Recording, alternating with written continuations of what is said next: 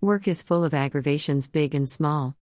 But at the end of the day, I try to recall the core essence of what I do, the bottom line.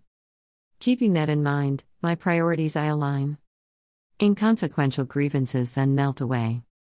The bottom line becomes the highlight of my day, providing motivation to do what I do. In the midst of distractions, I try to remain true to that underlying purpose, that bottom line. Something that the universe has for me designed.